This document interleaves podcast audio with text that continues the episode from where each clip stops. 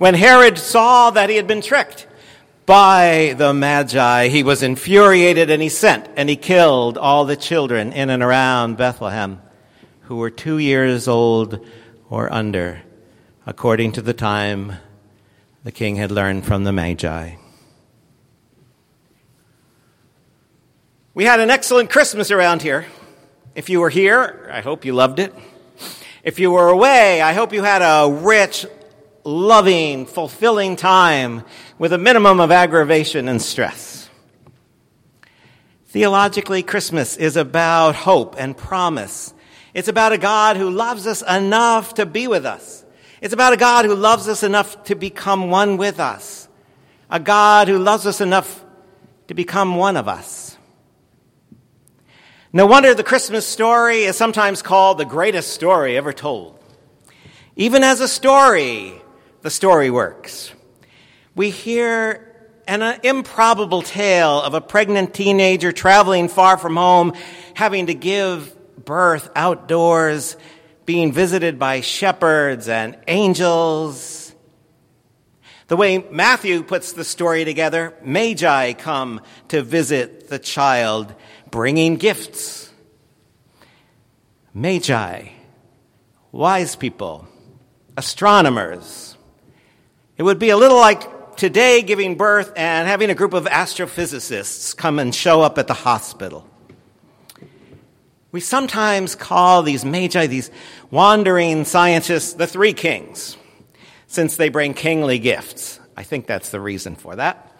We call them the three wise men just because there are three gifts, so therefore three, but we don't really know how many there were.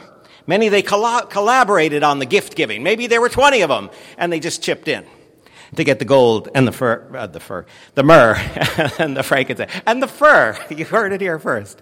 There was fur involved. We don't know how wise they were either, but they were wise enough not to be tricked by Herod. We don't know even that they were men, these wise men. Matthew doesn't assign them a gender. But it's a great story. And if Matthew had been willing to leave it there, it would have made a good story. But Matthew knows more about Christmas than we sometimes do. Matthew knows the other side of Christmas. Now, for me, in my life, whoa, palm trees. For me, and, and maybe for you, the other side of Christmas means slowly getting things back to normal. At our place, we try to keep the Christmas trees going at least until Epiphany, maybe longer if we can. Decorations slowly and sadly go away, and we start listening to the news instead of Christmas carols. That's the saddest part of all.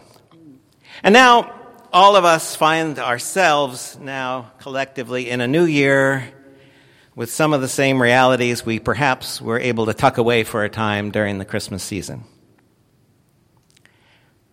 For Matthew, for Matthew, the other side of Christmas means something else. For Matthew, the other side of Christmas means that the visitors have gone away and Mary and Joseph are alone with their newborn. So let's see, we lose the shepherds and the sheep and the palm trees because they head to the desert. We lose the Magi. There they go. I suppose we lose the camel as well. And so we're left with Mary and Joseph and Jesus, just the three. Mary and Joseph alone with their newborn child. For Matthew, the other side of Christmas means that Joseph starts having more dreams, and those dreams are nightmares. For Matthew, the other side of Christmas means being faced with an unpredictable, tyrannical, insecure, and egotistical despot who feels threatened by everyone and everything, even threatened by the tale of a newborn baby who may grow up someday to take his place or so the tale goes that comes to his ears. For Matthew, the other side of Christmas means that that ruler will suddenly bring death and destruction to vulnerable children and their families. I should say, at this point, as some sort of a historical disclaimer, that we don't have an independent record, an independent historical account of what we call the slaughter of the innocents. What we have are verified instances and verified accounts of a cruel and insecure ruler put in place by the Roman Empire, a ruler who converted conveniently to Judaism, whose paranoia led him to kill one of his own sons, led him to kill his own wife, Mariamne, when he suspected them of being somehow disloyal. Though Herod was only nominally Jewish, he kept kosher, so it was said of him that it was safer to be a pig in Herod's house than to be a member of his family. And so, for Matthew, the other side of Christmas means that Mary and Joseph have to grab Jesus and suddenly become refugees, strangers in a strange land. Sadly, this other side of Christmas is also a familiar story to us. It's too familiar. You can't pick up a paper or turn on the news or click through the internet without hearing a story of some family fleeing tyranny and terror. Some of you have witnessed this firsthand. A few of you have lived through it yourselves. I picked up a, uh, an early copy of our Epiphany newsletter. Shameless advertisement. And even there, I opened to read accounts of refugees in the article by George Dominguez, who has spent a lot of this past year in Europe working on immigrant and refugee issues. Here are two of the short stories he tells. He says, he writes, I met Mohammed, a 14 year old youth from Sierra Leone, and Precious, a 13 year old girl from Nigeria, at the House of Cultures in Sicily. They were rescued from the Mediterranean Sea weeks before we met. One afternoon, we talked about soccer and makeup and school. We talked about food and we talked about dreams.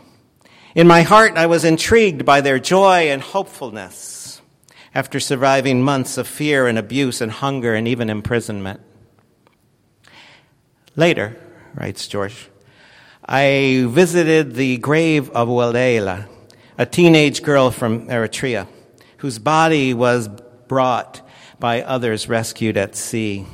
A local woman offered her family grave to bury the once beautiful girl, whose name was the only information known about her.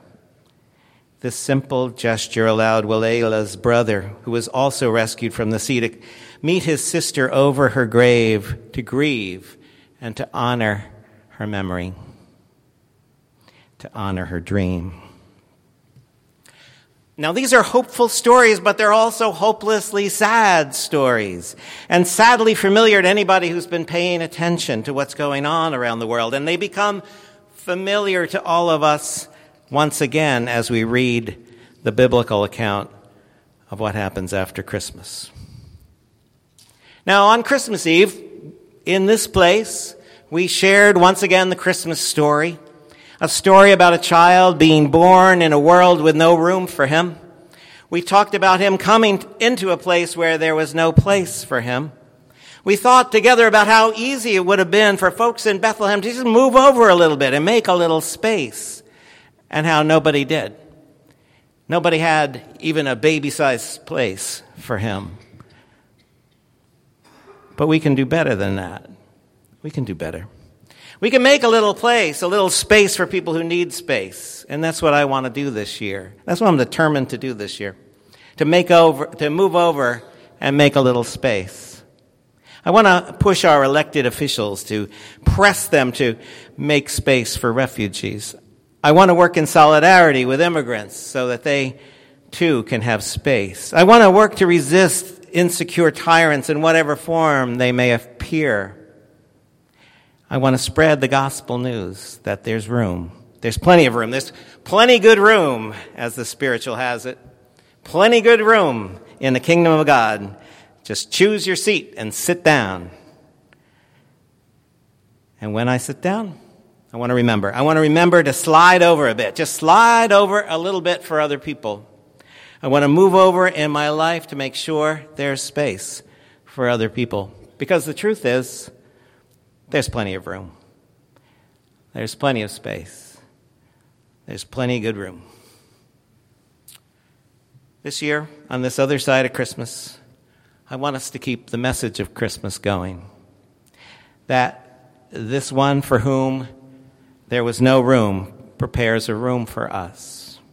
That this one for whom the world had no place makes space for us. And that we can make space for all of God's people. And who is that? That's everybody. Amen. Amen.